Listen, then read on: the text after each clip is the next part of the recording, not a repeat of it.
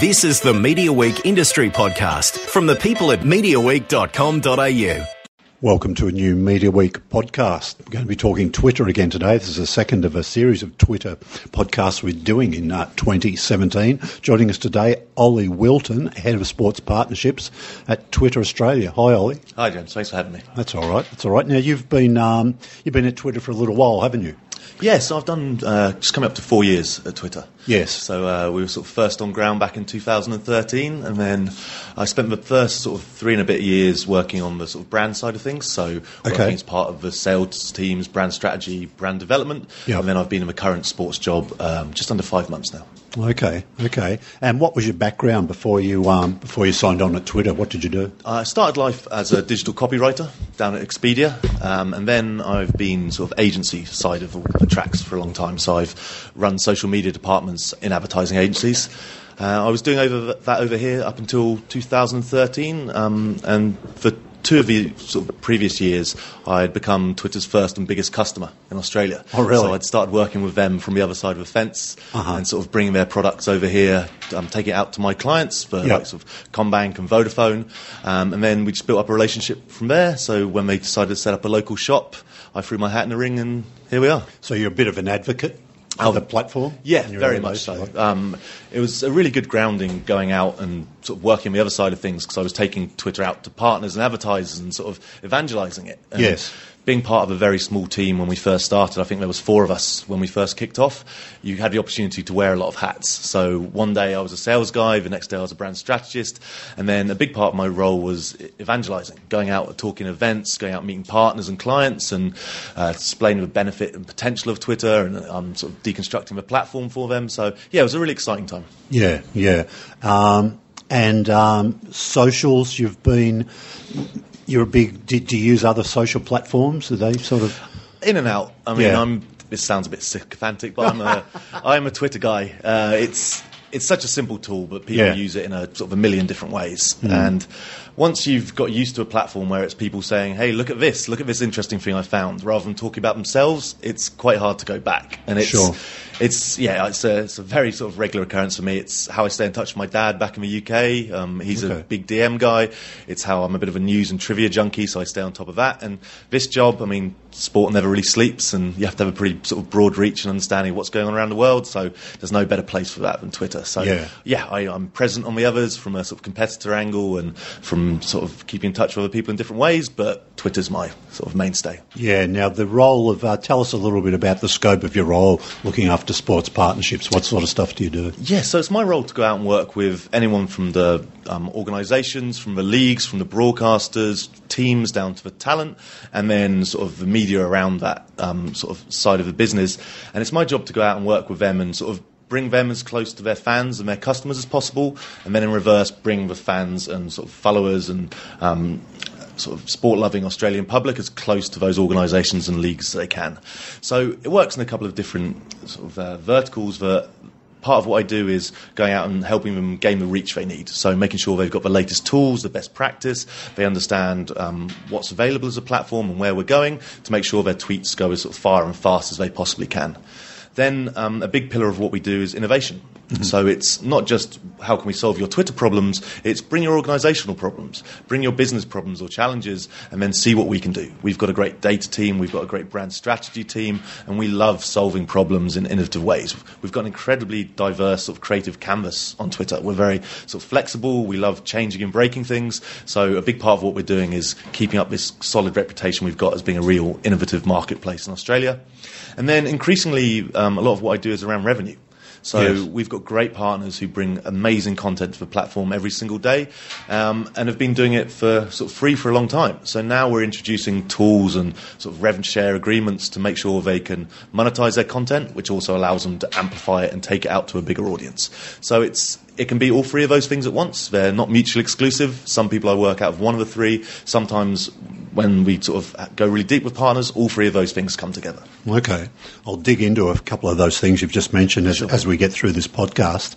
Um, you and sports, what, what sort of got them to think you'd be good for sport and what was the attraction to you of working in sport? Yeah, well, when we first started up Twitter Australia over here, um, I used to go out, we had a, another guy, Jono, who was running all our sports yeah. partnerships. So uh, Jono Simpson? Jono Simpson, yep. yeah. So he did his four years and uh, he's now sort of moved on. Um, yeah. I was happy to jump into his shoes pretty quickly. But we did a lot of meetings together because sport's always been a passion of mine. So I saw a big opportunity if we were going to crack the Australian market is we had to speak the language of sport. It's mm-hmm. something that touches everyone in this country. They're fanatical, they're passionate. And Twitter makes a huge amount of sense to sort of sports teams, organisations and fans. We see some people just use Twitter for live sporting events or to follow their favourite athletes. So we used to go out on a lot of meetings together and I was always quite jealous of him with his takeaways and what he got to do after them. Um, and being sort of British coming over here, is I, sport was a complete sort of obsession of mine back home. I'm a okay. big rugby and soccer guy and I love my cricket. So it's been really exciting. I've lived here for seven years, sort of getting up to speed with how you do things over here. And uh, yeah, it's been fantastic getting my sort of education in A F L and sort of rugby league and seeing how you guys do things a bit differently over here. Yeah.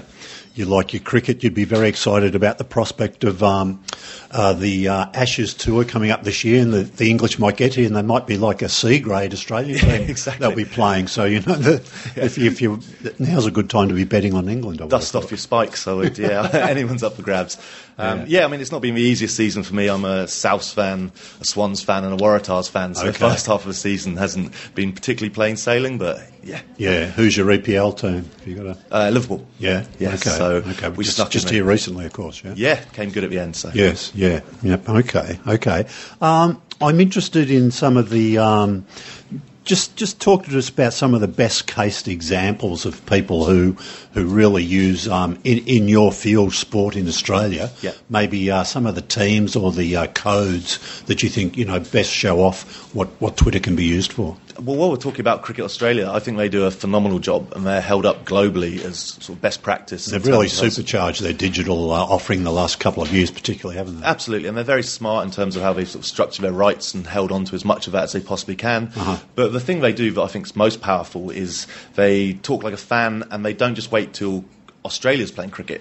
Cricket's happening all around the world, sort of all throughout the year, and they know that their followers and their fans aren't just interested in the cricket, the Australian cricket sure. team, they're fans of the sport. So they cover everything that's happening around the world, all the Women's League increasingly, which is a huge, huge growth area for them and for us on Twitter. Um, and they talk like fans. They mix in sort of news, lighthearted, they have opinions, um, and they they sort of put a bit of heart into it and a bit of soul into it, and that gives it a bit of personality which sort of reacts with fans and causes them to engage and retweet it and take it to a bigger audience. Um, in terms of Uh, the N R L and A F L obviously do a fantastic job in terms of always on. You can pretty much follow a whole weekends of sport just by following their Twitter feeds if you can't get in front of a telly. Um, and they're innovating all the time. I mean, for League, uh, State of Origin this year, Uh, the N R L actually produced one hundred twenty-three bespoke GIFs from classic Origin moments and then started tweeting about it and pushing it out ahead of time so people could load up on those GIFs. So when the games were actually happening and the build-up and the fallout, they were armed with something sort of rich and compelling to actually tweet out and engage with that conversation. So we're seeing great constant innovation from those guys and they're fantastic partners. Um, and then down to athlete levels, I mean, I think Daniel Ricciardo is fantastic on Twitter. He's very raw. His personality shines through, whether it's doing a shoey with Patrick Stewart or after he won in Azerbaijan um, last uh, weekend. Some of his tweets off the back of that were fantastic, and it, you could tell they hadn't been through a filter, and it was just him enjoying himself and sort of having this stream of consciousness and sort of peeling that into Twitter. Um, and then people like, I think Mitchell Johnson does a good job on Twitter. He's not particularly sort of outspoken in, in producing original tweets, but he reacts to fans and he reacts to organisations. He's very sort of dry and sort of pithy on there. Um, Dangerfield does a good job. If you have yep. a look down his yep. feed, he sure. does everything from GIFs to videos to images okay. to just sort of pithy little captions, and he really takes advantage of all the sort of different sort of creative elements we've got on the platform. Um, and then... when you have a look down at like someone like Andrew Bogut, mm. who uh, has very little filter on the platform and lets people know exactly what he thinks. And, yeah. and that's great for Twitter because that's what people come to it for. They can read press releases or they can see polished press conferences in a million different places, but getting that raw outburst of, sort of emotion and viewpoint, Twitter's the world's biggest collection of ideas and sure. viewpoints. And we get these great Australian sports stars chipping into that. And then when you go internationally, I, I think if you have a look at the Golden State Warriors, they, they're best in class for me in terms of just how much they tweet and how they understand the fans and how they... It's very much a two-way conversation. And then some of the stars were there, like uh, a couple of weeks ago, Kevin Durant uh, took on some fairly uh, opinionated users on there in a fantastically positive way. We see Steph Curry before each game just do the same simple tweet, lock in Dub Nation, and that does amazing retweets. Mm-hmm. Um, and then we saw someone like uh, Sean Lynch from the Seattle Seahawks actually retired on Twitter. He announced his retirement at halftime in the Super Bowl two years ago just by sending out a simple tweet of his cleats being hung up. So, yeah, it's it's that sort of access and that sort of behind the scenes and real-time content that you can't really get anywhere else. Yeah, the um, yeah, you mentioned some of those Aussie sports. Um, you know, the A F L has a massive sort of media department. They do some good work, and I think the N R L's sort of rebuilding theirs, and they're going to be investing a lot more money in, in what they do with, with their sport. But I think um, and N R L for me really does well. Some of the graphics and the, I mean, we do a lot of um, uh, sporting T V results, the ratings. Yep. We we sort of flood our Twitter feed with that on weekends. Gets us really good engagement with, with our with our audience. And um, the N R L is the best provider of. I love those graphics that have the score of a game, that they get them up, which is something that really I think translates well for people when you're quickly looking for results. Uh, absolutely. Which the A F L did that for a while. They stopped doing it for a while. They're back onto it this season, yep, which I love. So I think things, little things like that are, are just really important and probably shouldn't be overlooked. And a lot of that comes down to what we call planning for the moment. Mm-hmm. Because Twitter is real time and looks spontaneous, you can actually do a lot of legwork ahead of time, and that's yep. what the N R L does fantastically. They've got all this data, all this information they know people will be interested in if they package it up in the right way. They've got the bunker, they've got all these different feeds okay. and viewpoints coming in, so they prepare those templates, they get those gifts out ahead of time, so yep. when the moments do unfold on Twitter, chuck the score there in and publish, and away you go. Away they go. Yep. Absolutely. Yep. Uh, and without, maybe you don't want to name specific ones, but do you work sort of behind the scenes with particular sports people and helping if they show some interest in sort of maybe turning them into power users, if you like? Is that sort of assistance there if they want it? Absolutely. It's, I mean, it's not the most scalable part of our business, so we'd love to go out and do sessions with every athlete in Australia, sure. but it's just sort of yeah, yeah. myself doing this for now. Yeah.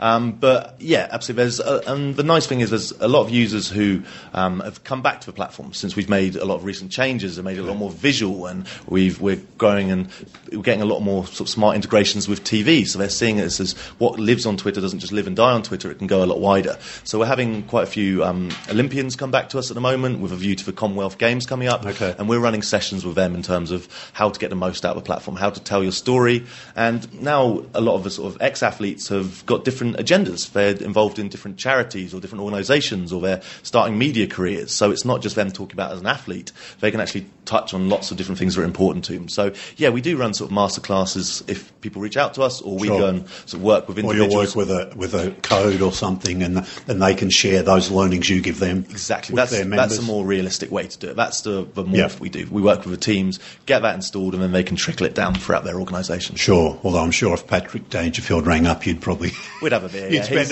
a, yeah. you'd spend a few minutes on the phone with him if, yeah, if you you're wanted listening, to, mate. Yeah, yeah, yeah. Although he might have a few tips for us.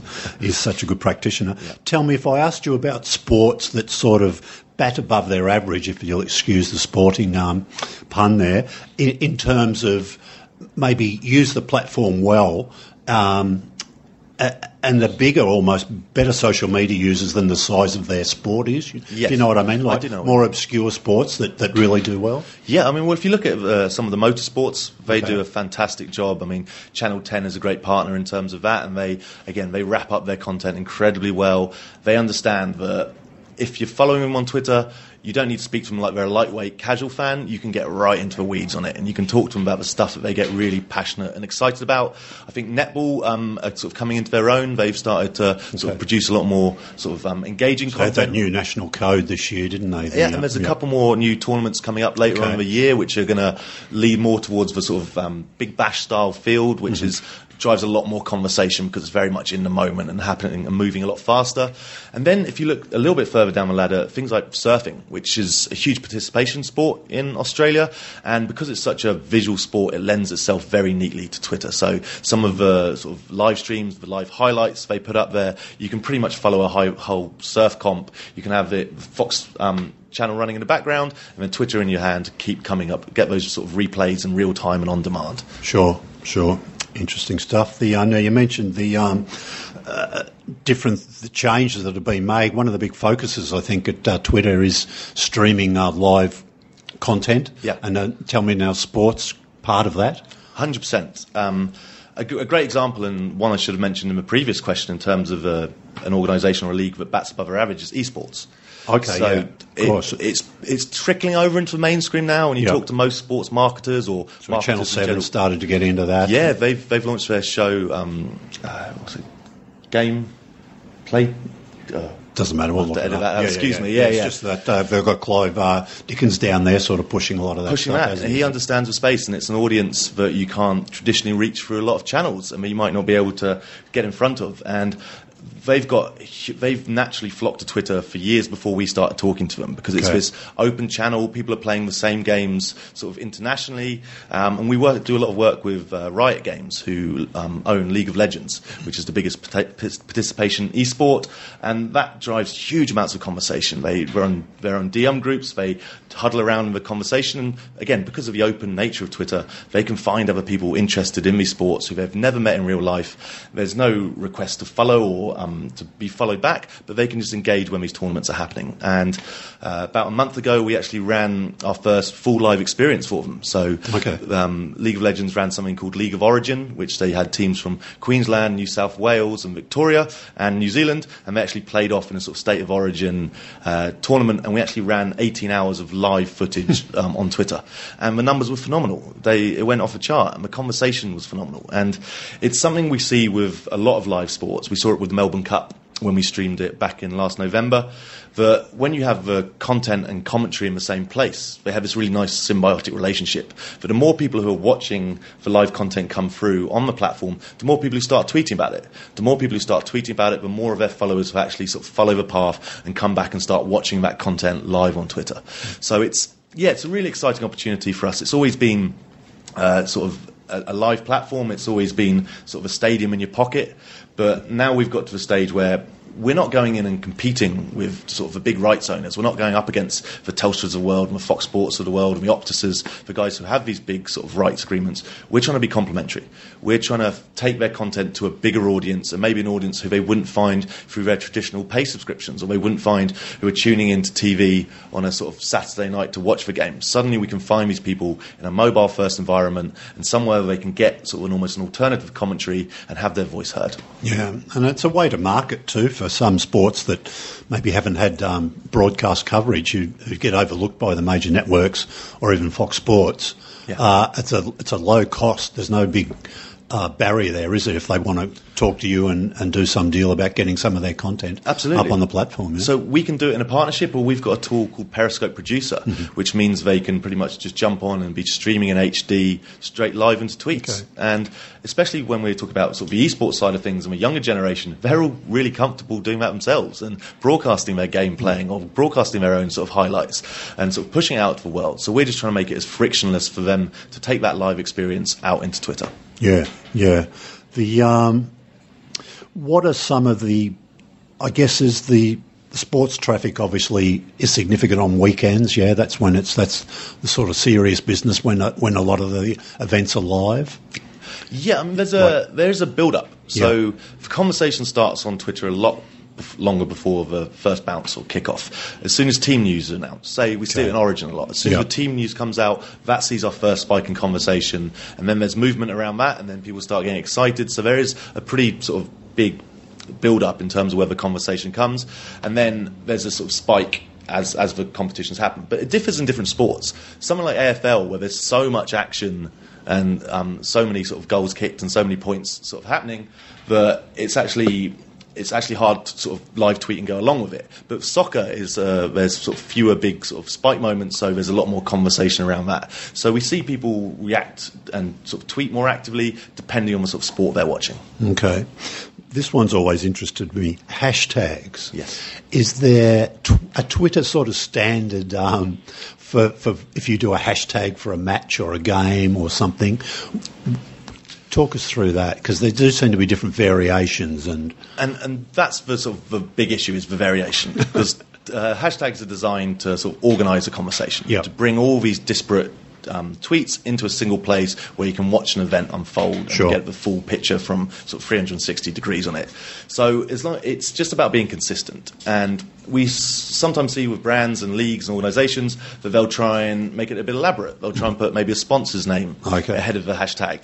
And that sort of alienates a you lot. You discourage that, I guess, because... It, we want them to use the hashtags that people are naturally going to use. Yep. So hashtag origin. So no one else is going to want to have a hashtag with a sponsor's name in it. Well, no one's going to use it. No. No one's going to go out there. It's not a particularly branding. So you could put that in your tweet if you want to, but maybe don't put it in your hashtag. Yeah, right? It just gives you a way to really credibly enter a conversation, mm-hmm. and that tweet can have whatever sponsored content you want.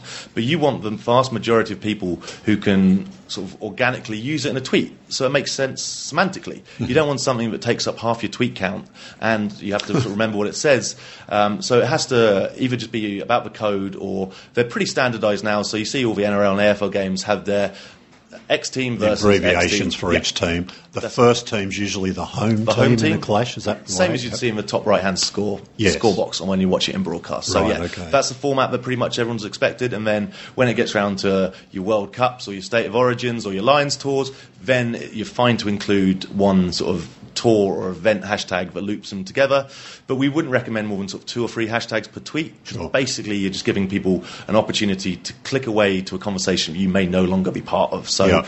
make them clear, make them easy to use, and then just make them consistent. And the, the best way to start is to see what people are already using and then see how you can bring that into your brand. And don't overthink it, because that's what you want. You just want the biggest sort of collective conversation, the biggest sort of collective intelligence using the same hashtag. The and for a lot of international um, fixtures, particularly in cricket, um, there's the three-country code abbreviation is usually um, yep. the hashtag, and again the home team will be first. They're and then, pretty... then you use the V, or is it sometimes people drop the V sometimes? Yeah, I mean, it's pretty standardised, um, and we see a lot of sort of the social media managers, marketing managers will have that conversation ahead of time, because yes. having two opposing teams both using the same hashtag becomes sort of greater of the sum of their two parts, if you know what I mean. That the conversation will become a lot bigger as long as they're both being consistent. So uh-huh. we see something like the... The Lions tour, we had the All Blacks and the Lions both sort of agreeing on mutual hashtags they were going to use in order to get both of their audience to use it, to make that noise a lot louder. Okay. Sports emojis. Yes. Um, first of all, the country flags.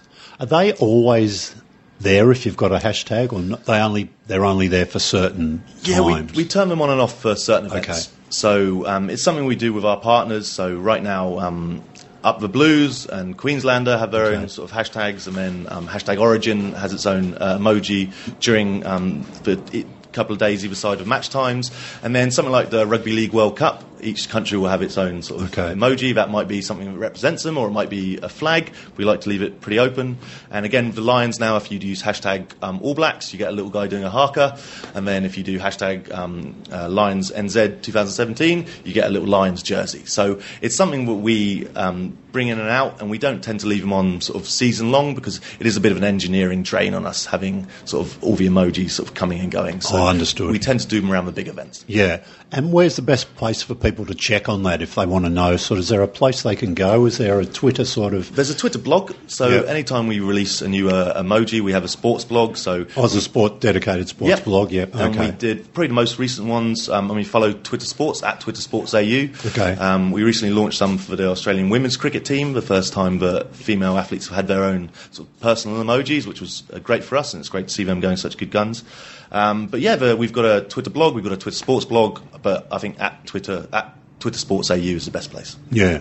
You've mentioned the Lions a couple of times in this discussion. I've been lucky enough, I've just spent uh, a few weeks working from the U K. Fantastic. And I just couldn't believe how big that story is in the U K, the Lions. I mean, it's front-page news. Well, it's just, it's just their performance. I, I've never really appreciated it from here, yeah. you know, how, how big that Lions um, tours are back in the U K. Well, it's, you have to sort of understand the...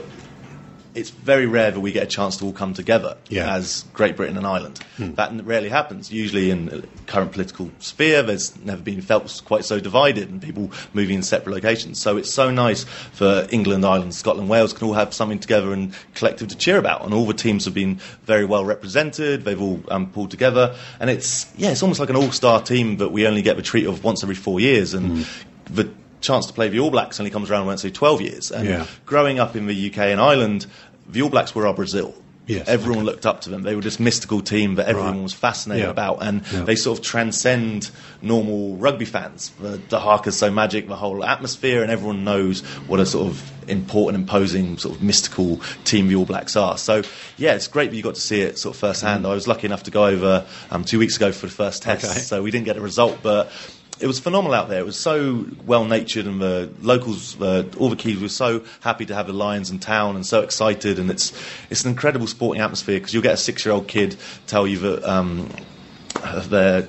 they're going to run rings around you for X, Y, and Z reason, and then you'll have an eighty-year-old lady telling you your pack's not up to scratch, and it's just such yeah. a knowledgeable team out there, and it's, it's yeah, it's been an amazing atmosphere. Yeah, and I guess this tour is timed perfectly for the U K, because the, the football season's over there, yeah. and uh, cricket's on, but cricket's not as... not a giant sport for, for yeah. media coverage really in the U K, and um, but yeah just I couldn't believe it, just live crosses to training through all the news bulletins, you know, while they're in New Zealand, live in the news uh, updates, um, and when the games are on, even the non-rights holders are updating the audience every time there's a score change, and it's just yeah. incredible, you know? And we've actually got a chance, papers are all over. There must be a massive press pack touring with the England, the Lions over there. Well, that's a just... pretty good junket, I imagine. Like, you're not going to turn that one down, especially if they're only down there what every twelve years, exactly. as you said, so yeah. yeah, it's a bit of a rarity, isn't it? Um, the tell me about the demos of sports fans. Are, are there, is there a sort of the the sort of uh, presumption might be that it'd be mainly guys in their I don't know what early thirties, something like that, late twenties? Is that is that um, a misconception on my part, or is there? I know that's. I mean, that's always going to make up the bulk of it, but okay. we actually skew quite a lot younger, especially okay. when we see we bring live sporting events and live updates to the platform. We're seeing that's how people are more comfortable hitting that younger demographic. We uh-huh. probably the guys who are engaging and interacting with sporting content on Twitter skew a fair bit younger than the traditional guys who are watching N R L, A F L at the. at the stadiums or sort of on T V. So you'd probably be surprised about the, how young we skew in terms of that. And in terms of demographics, being Australia, it's pretty much fifty-fifty. So we see some of our most vocal sort of sports fans are actually from sort of female Twitter users. So, right. yeah, it's probably one of the few countries in the world where we're pretty split in terms of um, the sexes. And then, yeah, we skew quite young. Yeah, okay. Um, administrators do... Do is there a sort of do they find a reason to sort of um, reach out to on there? It's not just all about the teams and the players and um, I, I, I, yeah, just people running the sports behind the sports bodies. Do they, you know? Because um, you talked about that, that cricket. Is there like um, Cricket Australia? Do they have a more formal sort of um, yeah, Twitter have, feed as well as the sort of they do. the they, fans? They sort keep of it one? separate. So they have yeah. um, a cricket feed. I can't remember it off the top of my head, sure. but it's more of a newswire. Okay. So it's more sort of press releases. It's official information. It's yeah. um, it's quite busy at the moment, I'm sure, because uh, the cricket fans don't need sort of too much information around sure. that until it's sorted, but yes. they need to be kept informed. So and they do throw to it every now and again. So there is a more sort of formal way of getting it out there, and you'll still get people using Twitter as its sort of traditional P R channel and a good way to sort of get information out sort of ahead of the curve. Um, so, yeah, we, we work with a lot of teams. We work with media relations teams, we work with uh, legal teams, we work with um, marketing teams, and we work with the guys who are actually getting the people out onto the pitch. Yeah. And in terms of fans too, you, it's, sometimes you um, you see fans. There's lots of different levels of fans, isn't there? There's people who want to almost set up themselves as a as a quasi sort of um, I don't know um, platform for that sport, and you sort of sometimes look at the handle and you think, oh, I wonder if that's official or not, and which is where the blue tick comes in yes. useful, I guess, yeah. It separates the sort of official apart from the super fans, but I guess a lot of those super fans are encouraged because they still do promote the sport. Yeah, I mean, the verification of a blue tick is designed to avoid anyone um, being confused into the official personalities. Uh-huh. So they know this is an authority figure, they know they're tweeting or engaging with someone who's the person it was meant to be. So. Yep. Um, Um, we, we use that process just to sort of validate their sort of um, appearance on Twitter, and then also any journalists or people in sort of your industry who have got a voice and have got a, need to have a sort of trusted source of information. Um, but yeah, we actually see uh, a study came out last year in terms of where the most passionate fans go, and although we don't have the scale of Facebook um, or the scale of sort of Instagram, we do have the most passionate sports fans coming to Twitter because they know they can watch eight games at once and they know they can have their voice heard, and they know that Twitter gives everyone a voice. So we do see, in terms of the most passionate fans, that skews really heavily towards yes. Twitter. Yeah. Now, I sort of hesitate to ask you this next question because I think there's a lot of media beat up around it, but I've got to mention the word trolls. And because, I mean, but like if there's an angry talkback caller on radio, yeah. people put up with it. But if it's someone, you know, has a different opinion on Twitter, they're sometimes branded a troll. You go, well, hang on a minute. So, so there, but then there are nasty people that, that, that you don't. What's your advice to maybe sports people who are a bit worried about, oh, look, I'm going to, you know, how do I handle? Do I block people? Yeah. What do I do? Do I engage with them or do I let it go? Absolutely. And, and you're absolutely right. I mean, if you go to any household or any pub in the country, people will be shouting their telly. If you go to any yeah, there's game. Always two opinions, isn't there? Yeah, you people know? Will be shouting their opinions yeah. of the players live. Yeah. Twitter just allows it in a sort of digital platform. Um, and we've taken some really serious steps in order to make Twitter a, a sort of fun, secure and safe place for our users and those sort of verified users and the sort of sports talent. So we've made it a lot easier to mute certain users, okay. so they won't know they've actually been muted, but they'll oh, be okay. they'll be spitting in the wind. Essentially, their their tweets won't be being read by that. Is sort that of better than blocking someone? It's a, it's another step. So if okay. you want to sort of just block them out, mute them out for a little bit if they're getting on your back, you can do that. Okay. We've also introduced um, keyword blocking, so you can go through and add a list of keywords that you just don't want to hear about. If there's oh, people using certain words that you just don't want to see in your timeline, or there's certain um, so profanities or something, profanities you put them in, and all those tweets with that in it won't get through. Yeah, they won't get through to you. Okay. And then you can take the step of blocking and reporting people, and we have around the clock service of people who are actually sort of reviewing those people who are being reported on blocks. And if there are serious breaches of any of our terms, or there are people being sort of abusive or threatening on the platform, which we completely don't stand for, okay. then we've got measures to remove those users. Right, and what would happen then? Someone would get a warning, would they, that it, they it, could have their privileges taken away it doesn't as a have user? To, or? I mean, it doesn't have to be a warning. We don't okay. have a strike system. If they've broken our terms and conditions... But you decide they could go straight away or they could be warned they could, or whatever, yeah, depending could, on the case. They could be removed and have their accounts sort of shut down. Yeah, well, that's interesting. That's interesting. What about... Um, country by countries around the world, I mean, how does Australia rank in terms of um, you, you, your particular area of interest, sports, you know, and, and do you get many learnings off your colleagues in sports around the world and, and vice versa, do you share stuff here with other markets? Absolutely. So there's a counterpart who does my job. We've got a guy in Latin America, we've got a guy in Mexico, we've got three or four people out in the States, um, U K, Japan, uh, Spain, so we're pretty well sort of represented. And I mean, Australia is one of the most vocal sporting communities in the world, and it's amazing for such a small country that we punch so hard, and that it's, I still find it phenomenal that you guys manage to keep up with so many sports, and every people you speak to, they follow four or five professional teams. That's the absolute norm. Um, but it doesn't always translate because American sports coverage is very different to Australian sports coverage. But we do see a lot of imports. We see a huge amount of conversation in Australia around American sports. The N B A, the N F L um, drives massive amounts of conversation. Um, and then we look at someone like Japan, who does things pretty differently. And okay. they actually live broadcast sort of high school softball live on Twitter, because that has like, it's almost like college uh, N B A college right, okay. basketball in the States. Yes. It has that sort of raw emotion in it, and it does huge numbers because they love that side of it. So yeah, we very much work um, across different countries, but what will work in the U K um, won't necessarily work over here. So we always sort of share learnings, but we're also getting to the stage where we're working with partners like the E P L or Cricket Australia, who Cricket Australia's content's going to be of real interest sort of this uh, Australian summer, yes. U K winter. So how can we actually stitch that up, and how can we work together, and how can we be smart about monetising uh, Australian broadcasters' content in other markets? And that's a much bigger piece of the pie than just talking to the Australians. So, yeah, we're very much plugged in, and we talk about the shared pain points, the, the, the shared wins, and how we can make these sports more sort of global. Yeah. Um, you mentioned the revenues there and advertisers. Do... Can advertisers come to you and say, look, I've got a product, we'd like to reach out to a sports audience, and can you help them with that? Or do they really need to go to somebody who's got sports rights and then link up with the social there? No, it works. It works both ways. So we're working with a lot of the sports organisations who are really keen to monetise that content, and we've been working with sort of the top two hundred advertisers in Australia for four, four and a bit years now. Okay. So we're able to go to them and say, hey, we've got this great um, set of series of content coming up, or we've got um, always-on content that they're looking to monetise, or we've got this fantastic audience that you want to be against. So we can then take that opportunity and plug them together. We've got a product called Amplify, which, um, say, for a great example is we do a lot of good work with Channel seven. They're a fantastic partner of ours.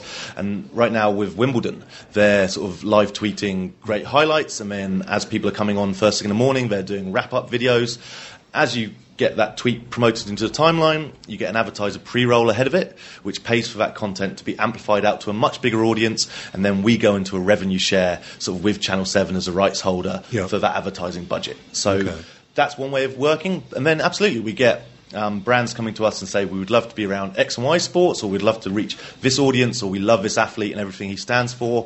What can we orchestrate? And then we've got a great case to go and work with that team, athlete or organisation and say, hey, there's money on the table to amplify your content and take it to a bigger audience, and we can drive incremental cash into you. Yes, yeah, okay, good. Look, I want to ask you a little bit about the Premier League, and I'm certainly no expert here, and so I'm talking as a real novice. Sure. But it looks, to, when I go on casually to look around, it looks, it's, it seems to be, um, there's no system. Like some clubs seem to be big on it, others don't seem to do much at all. Is there? It doesn't seem to have been adopted there as much as it maybe has been in some other codes. Would that? Would I be right? I wouldn't or, agree with that at all. No, actually, I think like, they, there doesn't seem any big system for hashtags for matches and things like that. Um, there are there, there hashtags is. on in broadcast. So they yeah. put the when the games are on T V, they have the hashtag included in there. During yeah. the halftime shows, they pull in. But live the clubs tweets. Don't always seem to use those hashtags, or uh, or is it sort of? Am I maybe? I think you've not up to date. Yeah, jump in at the beginning of the season. Okay, now's a great time to sort of review that yeah. as we get. The, okay. the sort of transfer rumours coming out, yes, and the, the fixture list has been released and all the rumours are coming. Uh-huh. So now you'll see just how active they are. And the players right. are incredibly active on the platform. Um, B T Sports and Sky Sports are very active on the platform. And then great personalities like Gary Lineker, sort of the anchor man for sort of British soccer. Oh, he's, he's great, isn't he? He's, he's fantastic. He's, he's unfiltered. He would talk about his audience. And there's some great moments where you see him react on screen and then ten seconds later you mm. see his tweet pop up mm. echoing those sentiments. So... I th- I'd actually say the E P L are one of the strongest leagues in the world in terms oh, really? of Twitter adoption. They've okay. partnered with us I'll incredibly have a closer closely. Look at that. Yeah. They've started, um, obviously, there's huge amounts of money around the rights, and they were traditionally quite protective yes. over that. Yeah. But now we've got to a stage where we're actually tweeting a couple of highlights per game okay. and pushing them onto Twitter, which is allowing sponsors to come on and sort of extend their reach when those users are on the Twitter. Yeah. Um, and it's not just for clubs. The amount of organic conversation that happens around the E P L uh, is absolutely phenomenal. So I would say, and that's just looking at the U K market, then extrapolate that across um, into the U S and across into Australia, and then start talking about Asia, and it just goes phenomenal. Sure. Okay. Well, I think I've finally got a team in the Premier League. Who are you going for? People always ask me, and I go, "Oh, I feel a bit crazy." When I Liverpool's say, oh, got plenty. I haven't got room. One. You know. Well, I, well no. I, my son lives in Manchester, and I spend a lot of time up there. Mm. And, um, and I thought, well, I'm not going to go for Man United or Manchester City. It's, yep. it's everyone does that. So Huddersfield are finally. Back or, or in the E P L, I don't know if they've ever been in the they first haven't, league first time before. Up in the top flight. Um, I think they, they claim to fame is winning three back-to-back, maybe F A Cups back in the twenties. Yeah. I, I think um, they've had a great promotion run. Yeah, the so, so I think Huddersfield are going to be my new team. Good um, man, I think. That's and uh, my expectations are low, so but I think you know any game, any win is a massive. Um, yeah. You know. Well, Leicester City had only been in the, yeah. the league a couple of yeah. seasons before they won it, so yeah. You know. Well, they had a bit of a shocker though, didn't they? Yeah. well, the year after, but they, they got up there. Didn't they? Yeah, fantastic. Now, okay, well, let's wind this up. Tell me a couple of the, the big events. You've mentioned the Rugby League World Cup, I think, which yep. is coming up here, isn't it, um, after yeah. the season? Well, it's here in New Zealand and sort of Papua New Guinea, uh-huh. sort of um, starting October, November time. Yeah. Um, Before that, Wimbledon's going great guns at the moment. At the moment, yeah. And then we've got a couple of uh, more esports partnerships coming up. We've got a couple more um, wider sporting sort of live deals, which we'll be able to announce in the next couple of days. Um, and then we're through to final seasons for both the footy codes, which is big for us. Um, like I say, we've got um, Bathurst coming up, which we're looking to work really closely with those guys. Um, we've got the, those netball um, alternative tournaments were coming up, which I think will really broaden the appeal of the sport okay. going through. Uh, yeah, through to Melbourne Cup, and then we're into Ashes, and before we know it, we've got Australian Open again. So, sure. yeah, we're chock-a-lock. Yeah, fantastic. All right, Ollie, look, it's been great um, getting you in here today. It's been uh, fascinating hearing about, you know, Twitter and the sports and the, all the possibilities of um, what you guys offer. And um, I'll be sure I'll, I'll study the Premier League a bit harder now I've got a club. And... Um, Good luck for the what the Lions got one more game as we speak. This Saturday, yeah. This Saturday, yeah. Okay. Yeah. Right, we yeah, could, good luck we with could that. nick it out there, yeah. I'm excited. It should okay. be a great game. Thank you. Thanks for having me.